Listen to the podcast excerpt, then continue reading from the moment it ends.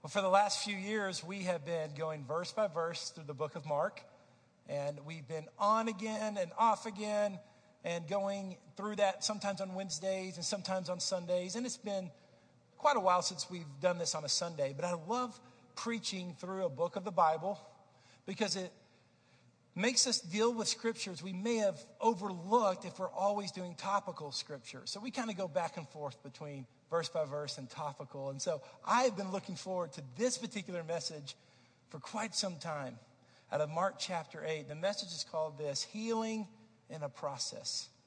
Healing in a Process. The reason why this is such an important message is that all of us either personally need a healing or we know someone who does need a healing. So this touches all of us. And either you're thinking about a situation right now in your own life or in someone you really care about. And healing is available. Healing something that Jesus has for us. But the scripture we're going to look at today is a little different than some of the other healing scriptures. In fact, it's one of two stories in the book of Mark that are not found in Matthew or Luke or John. And what both of these stories have in common is this Jesus took somebody away from the crowd and healed them privately. Most of the time, he healed in some kind of public forum. And what he healed the man today of that we're going to look at is he healed this man of blindness. And this is one of seven instances in the Gospels. We know seven people that were healed of blindness. There was probably a lot more than that, but there's seven stories that we know. And so in the story, you're going to see something very, very different because every other miracle of Jesus in the Bible was instantaneous, was immediate. And this story shows healing taking place in a progression or in a process. Now, it was a very short, short, you know, procession. It was, it didn't take long, but there were two phases to the healing. Now, I looked at a lot of commentaries on this and, and, and took the collective wisdom of biblical scholars and theologians, and there, there's a lot of guesswork on this now. A lot of people trying to figure out why would God do this? And, and some of these some of these guesses will come up in our talk today. But I think there's something more meaningful that I want you to understand than just trying to figure out exactly why it took place. I want you to understand the heart behind it. The heart behind this healing is this is that Jesus Jesus cares for you individually. And Jesus wants to touch you individually. So let's jump into the story. It's Mark chapter 8, and starting with verse 22. And they came to Bethsaida, and I want you to remember that city, Bethsaida, because it does have significance, I think, into how the story unfolds. And some people brought to him a blind man and begged him to touch him. I will say this is that obviously this blind man didn't have the ability to go find Jesus on his own, but some people brought him. I'll say this this isn't really what the sermon's about, but maybe some of you need to hear it. Sometimes we need our friends to bring us to Jesus. And sometimes we need to be that friend and bring a person to the healing power of Jesus. Verse 23 And he took the blind man by the hand and led him out of the village. And when he had spit on his eyes and laid his hands on him, he asked him, Do you see anything? And he looked up and said, I see men, but they look like trees walking. So this is phase one of the healing.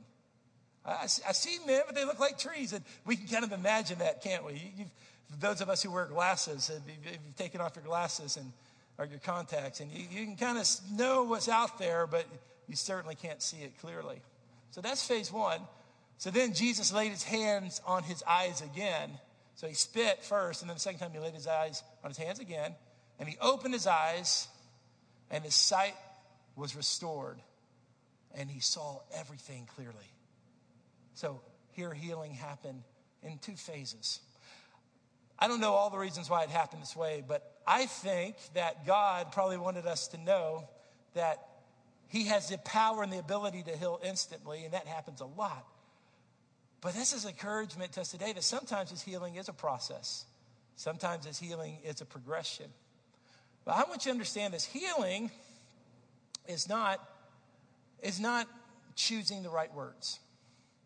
Healing is not reproducing a certain method. Healing is not attached to a certain denomination, and it's not attached even to a certain doctrine. Because I think there is, you know, there's debate on certain healing doctrine. Doctrine is important, but nobody's got it figured out completely. That's, that's not what healing, healing's not attached to certain people. I think, and I know from studying the scripture and walking with the Lord, that healing is a relationship. And if you don't get anything, any takeaway from today, I want you to, I want that to be your takeaway, is healing is a relationship. Because what often happens is we'll hear a story on how somebody was healed, and we'll try to reproduce the exact same circumstances. We think, well, if a person was healed at a particular church, then we better go to that church. Or if a person was healed at a certain time of day, maybe that time of day, there's something magical about that time of day. Or if they were healed because they recited this type, these types of phrases at a certain time, and so then we'll try to reproduce that. And here's the problem with that. When we begin to rely on methods and personalities, then it exalts the work of man and diminishes the character of God. Now, this is what I see from the scripture today. Jesus healed the man at Bethsaida in a different way than he did any other person. And if you begin to study healings, you're going to see this. Jesus does it different every time. He does. He heals a different way, in a different manner every time. He does this because, because he's relational.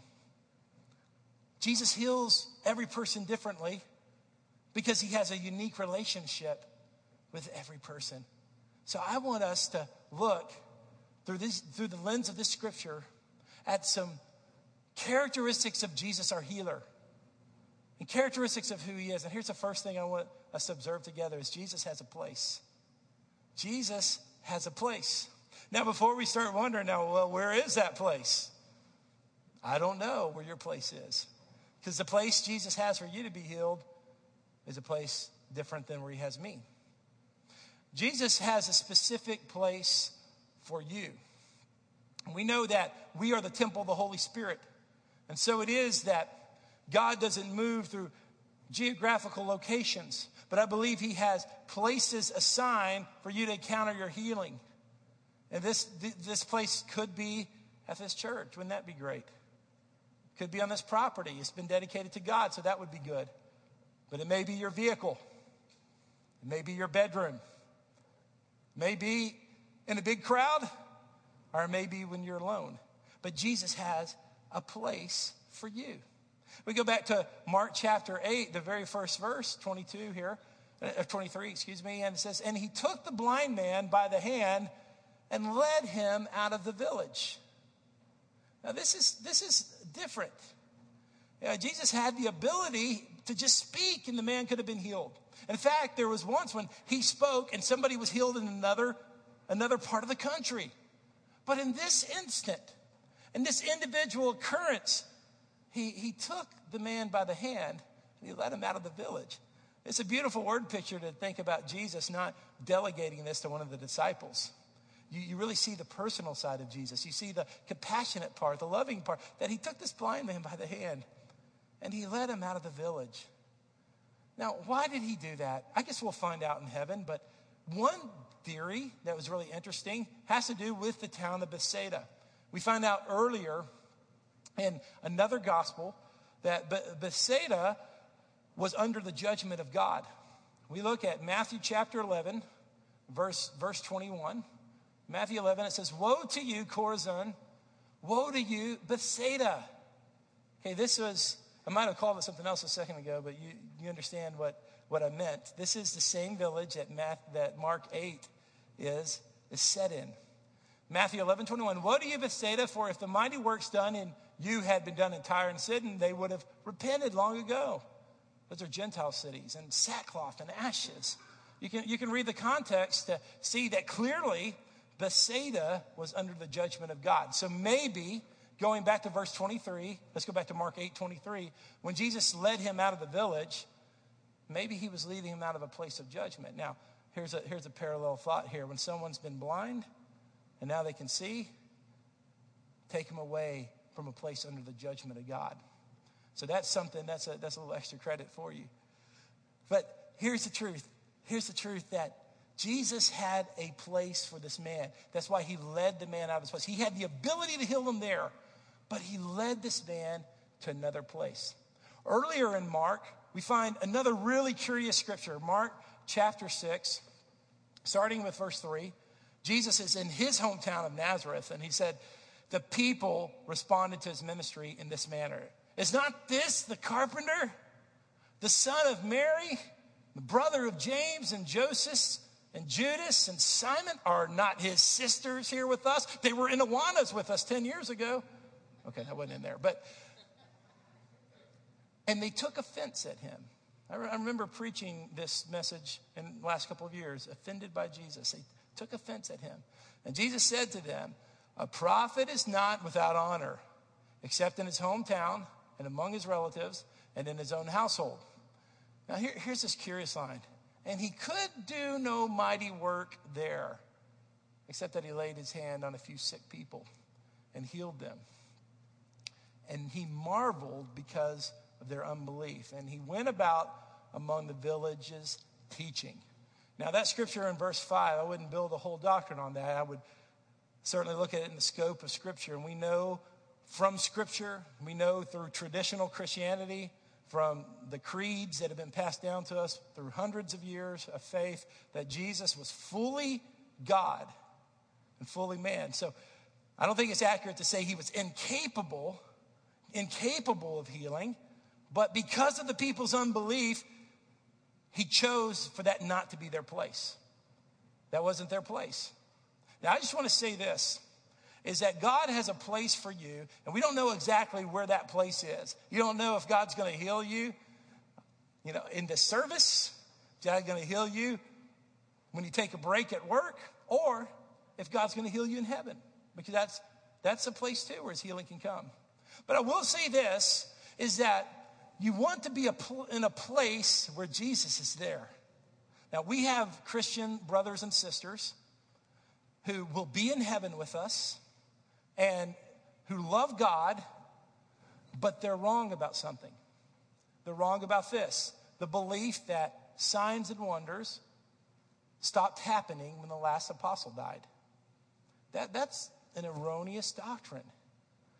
And so I'm going to say to you this if you want to be someone to receive God's healing, you might want to be at a place where Jesus is exalted, a place where Jesus is lifted up.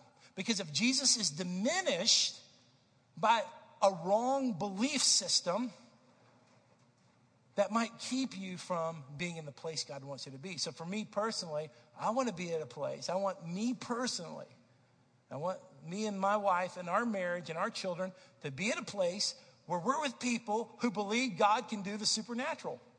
He doesn't just move through natural means. He doesn't just move through reason. He doesn't just move through education. He moves in the supernatural, beyond our senses. It's something we can't explain except that it's biblical. It always needs to be biblical, but something that the rational mind can't explain. And I want to be in that kind of place because if I'm in that type of place on a regular basis, then I'll find the place Jesus has for me. Jesus has a place for you. Jesus has a place. Jesus has a place, and also, here's the second thing Jesus has a method. Jesus has a method. Now, this is kind of the opposite of my introduction where I said healing. Healing is not healing is not a formula. Healing is not a catchphrase. Healing is not a denominational position.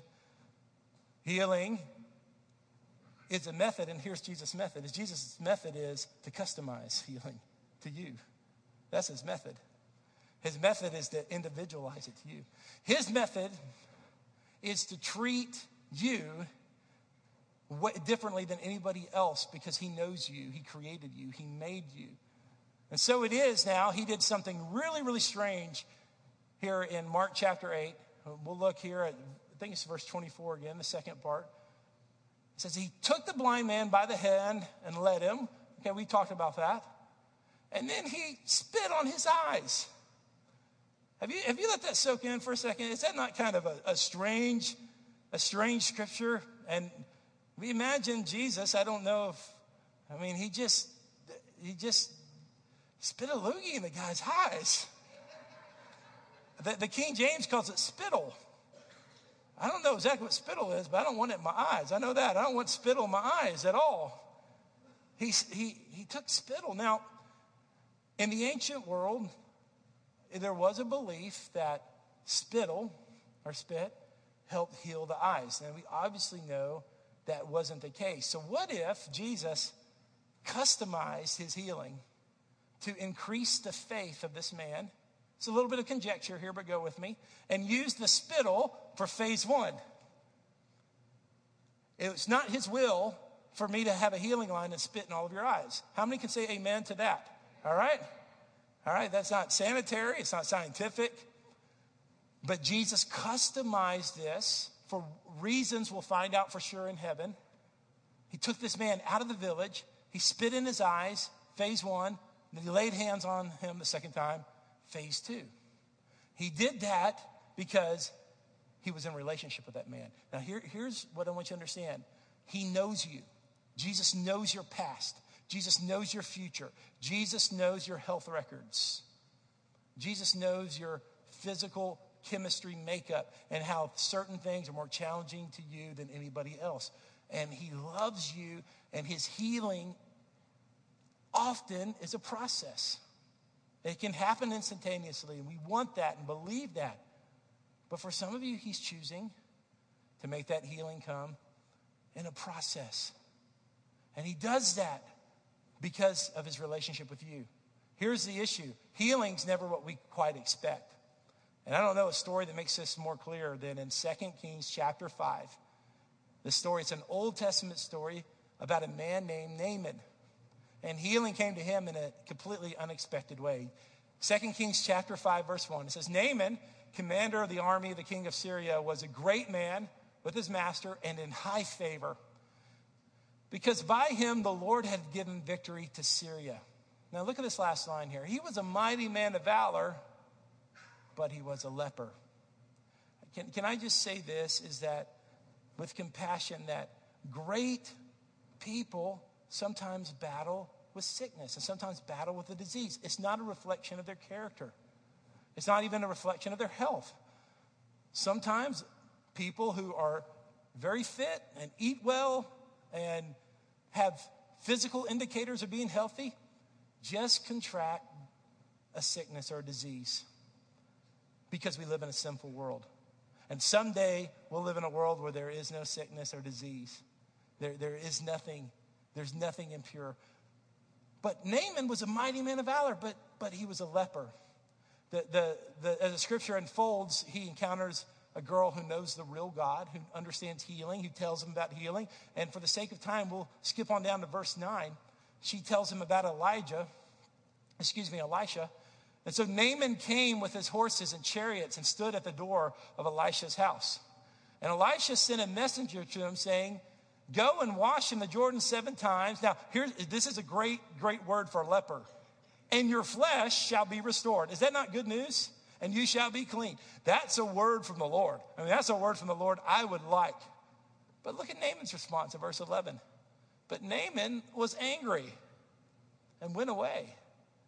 I mean, God gave him a word, you're going to be healed and you're going to be cleansed. But Naaman was angry and went ahead and went away, saying, Behold, I thought that he would surely come out to me and stand and call upon the name of the Lord. We'll stay on this slide for a second and wave his hand over the place and cure the leper.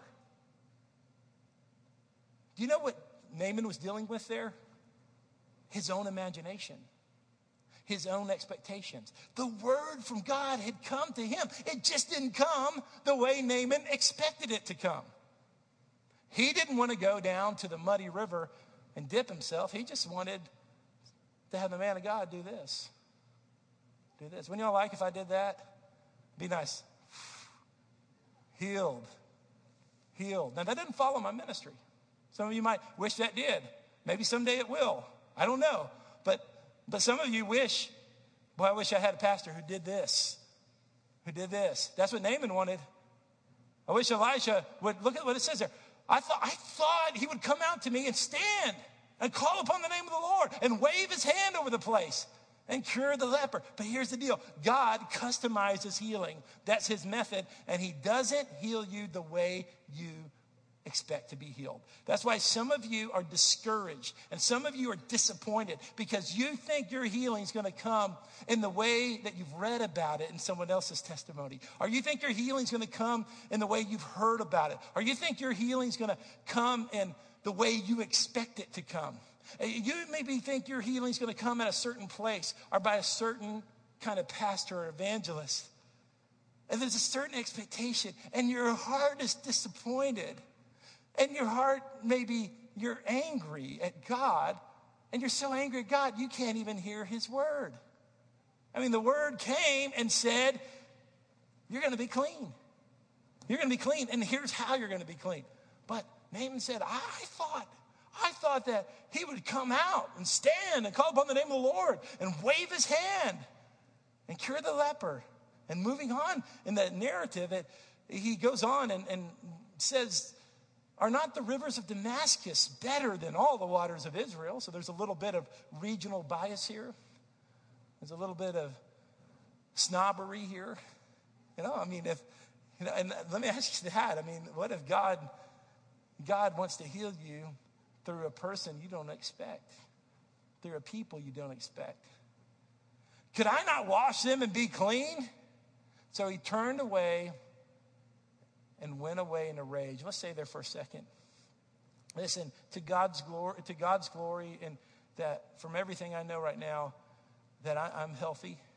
And so I want to be very compassionate when I say this because those of you who are battling with sickness or a family member who's deeply sick, I don't understand what you're going through. So I don't want to be prideful here, but I, I want to say something in love to you that it's very easy to get angry at God in your sickness. And I understand why you would feel that way. So I cast no judgment on you. I'm just giving you an observation, both from me working with people and from the scripture here today and from Naaman's example, it's very easy to get angry at God when the healing doesn't come the way you want it. But what happens is when we let rage and anger overtake us, then we don't hear God's word again. So I just want to encourage you, lovingly encourage you, stay sensitive to the Lord. And don't try your best not to get angry at Him.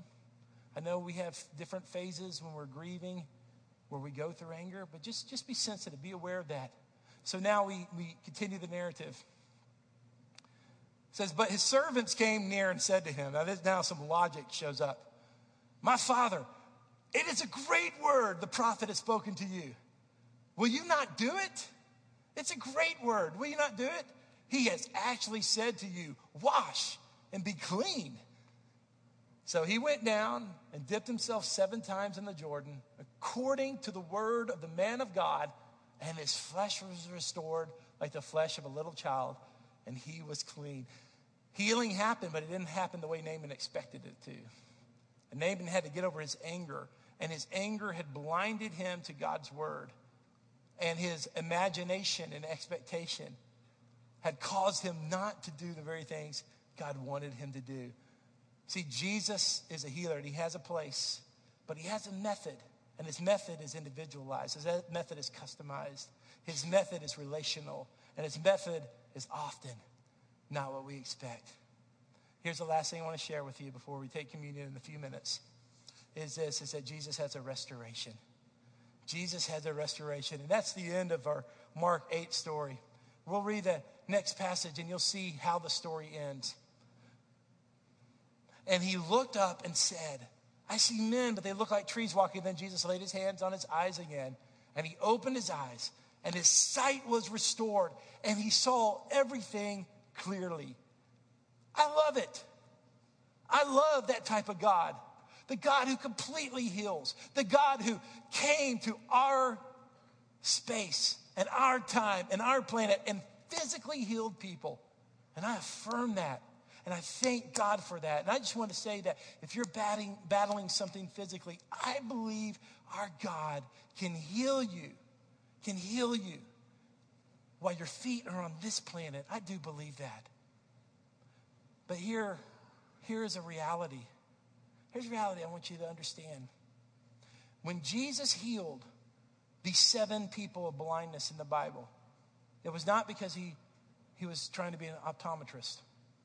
That, that's not why. You see, in the Old Testament, blindness was a metaphor for spiritual blindness.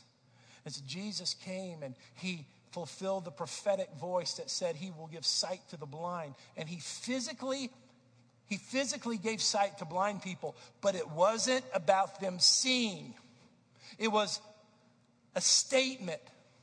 It was telling the world that had been blinded to the ways of God and had been blinded to the kingdom of God, who were dead in religion and bound by the law and bound by the rules. This new rabbi says, I have a new teaching.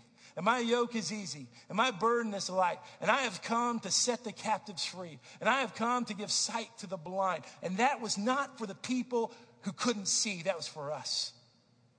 Just as much for us as them. And the physical manifestation of sight was a spiritual statement to the sight that he's bringing to the whole world. Now, this goes much bigger than this now because I want to talk to you about the healing that's going to come to you. And I can say with all assurance that every single one of you are going to be healed physically. Every single one of you will be healed physically. And some of you will be here on this earth. And some of you will be in heaven. Now, that's not a cop out. That's not a weak answer. I refuse to say that's a lack of faith or lack of education or lack of understanding on my part. No, that is what our faith is built upon. Our faith is built upon this fact that Jesus has brought his resurrection. He's brought his resurrection to this earth. And the seven men that were blind and could see again through the Gospels, guess what? They, they're not alive anymore. So even though they received their sight, eventually they died the natural death. So the story wasn't them being able to see for another 40 years or another 50 years. That, that's part of the story. The bigger story is they got to see who the Messiah was.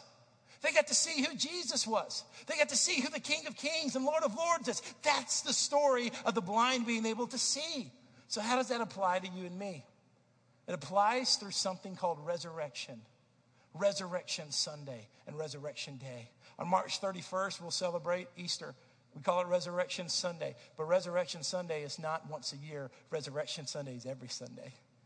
Early this morning, I sent an email to dear saint, an older lady in the Lord, who had sent me an encouraging email. And as I wrote her back, I said, Happy Resurrection Day. Why? Because today's Resurrection Day, and tomorrow's Resurrection Day, and Tuesday's Resurrection Day. That's the gospel message. Resurrection changes everything. Resurrection changes the day. Resurrection changes our future. Resurrection has changed the planet.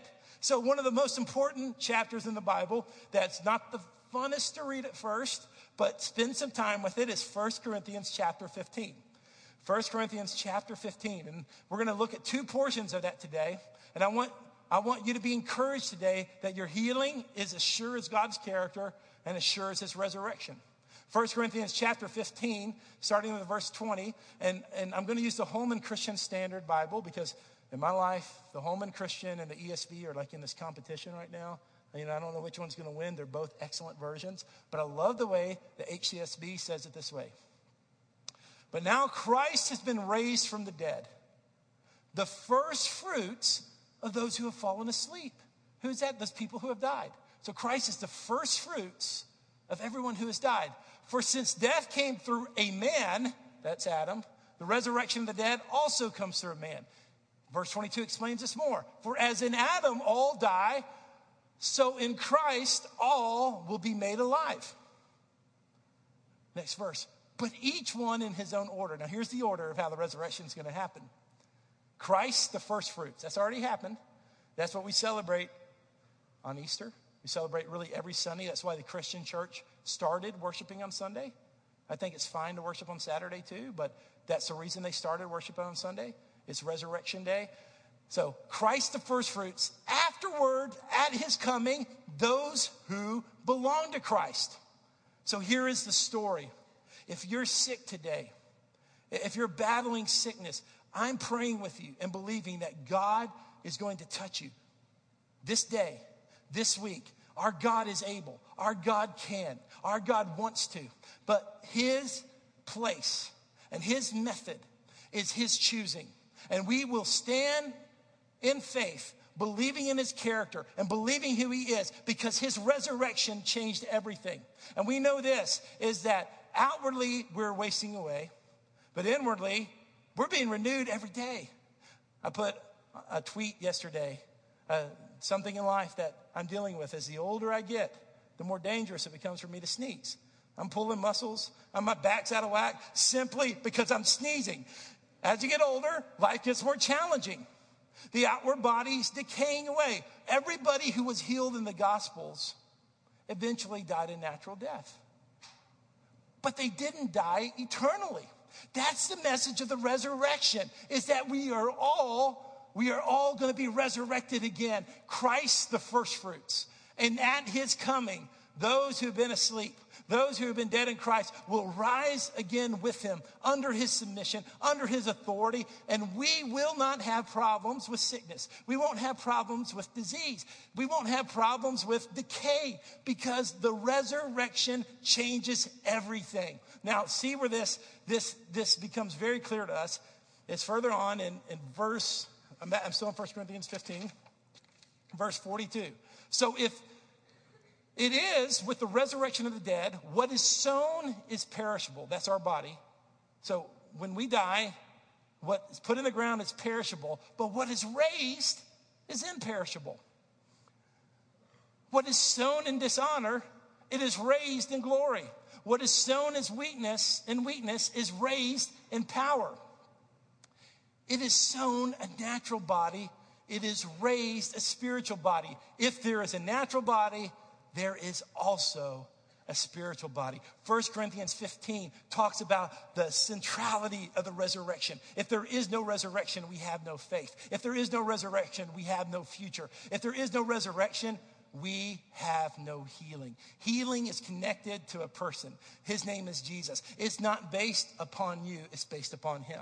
It's not based about chanting the same thing. The, the, excuse me, it's not based on chanting the right thing. It's about knowing the right person. It's about staying in relationship with Him and knowing that as surely as Jesus died on the cross, as surely as He, he, he rose again on the third day, as surely as He's coming back again, so it is that you and I will be healed. There'll come a day where we won't deal with sickness. There'll come a day when we don't deal with disease. There'll come a day when the new heavens and new earth have been established. There won't be hospitals. There won't be doctors. There won't be insurance companies. There won't be funeral homes. There won't be diseases. There won't be fundraisers trying to eradicate genetic diseases because the old order has passed and the new order has come. And that has come because of resurrection. We're going to be resurrected with him and we're going to reflect his glory and we will be healed. Many of us today all of us in eternity in heaven. I'm going to invite our ushers to begin to position themselves because we're going to take communion this morning and we're going to declare that He is alive, that He is resurrected. And when you understand the resurrection power of Jesus, then all of a sudden, this element, this cracker we call bread, and this juice we know as we, we symbolize His blood, it becomes more more than just a symbol. And it becomes life to us because of his resurrection power. And I, I want to encourage you this day to not be discouraged if healing hasn't come to you the way you thought it would come. God does not love you any less than anybody else. Don't simply put the pressure on yourself as if healing ever came through human reason, as if there's a trick Come on, don't diminish God that way. As if we say the wrong thing, all of a sudden our God's not powerful anymore. Listen, that's too small a view of our God. Our God is making all things new, and our body is His, and our health is His. And some of us, we need to be like Naaman. We need to dip seven times. And, and we do need to make lifestyle choices that are good and positive. Understand that. But there's often times when we're just victims of the sin that has been let loose in this world. And until Now and the day that his kingdom comes, we'll keep believing that he is our healer. We'll believe that He has the power, that He has the ability, and we will pray for one another and we will believe. And every time we're healed, we proclaim the kingdom of God and the resurrection of the Lord. You see, when your headache is healed, it's not about your headache, it's about His resurrection. When your sprained ankle feels better the next day, it's not just so you can have less pain when you walk is so you can proclaim his resurrection. When the cancer report comes back and there was cancer and there's not cancer, it's not just for more years. It's so that you can have more years proclaiming our God is alive. He is risen from the dead. Resurrection power is not a theory. Resurrection power is not a concept. It's alive and it is available for the entire world. And when we see him, we shall be like him for we'll see him face to face. We'll see the glory. That's what healing is about. It's about relationship relationship. It's going to be different for you, it's going to be customized for you. Jesus might spit in your eyes. Jesus might take you out of the place you thought you were going to be. Jesus might do it in a way you didn't expect and say, go down to the dirty, muddy water and dip seven times. But He is going to heal you. He is going to heal you because that is what resurrection is about. If there is no resurrection, there is no healing. But resurrection power says our God is a healer and He is healing the world, and we're part of that story. Amen. Let's pray together. Father, as we.